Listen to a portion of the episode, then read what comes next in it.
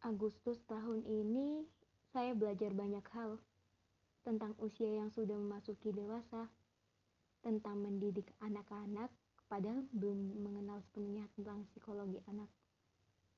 Tentang bapak tua yang senyum di ujung lampu merah menuju pulang. Tentang kebahagiaan yang nyaris lupa. Ternyata bisa diciptakan. 31 hari di bulan Agustus bisa dibilang bulan ini bulan penuh warna.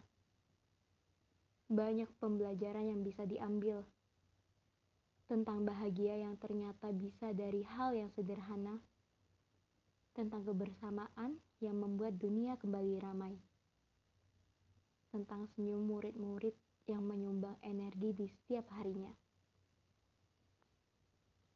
Terima kasih bulan Agustus.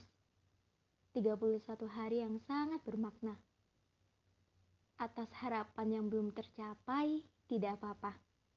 Masih ada waktu untuk berproses.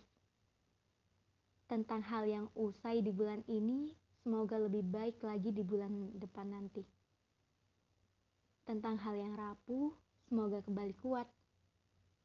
Hal yang runtuh di bulan ini, kita susun kembali di bulan September nanti.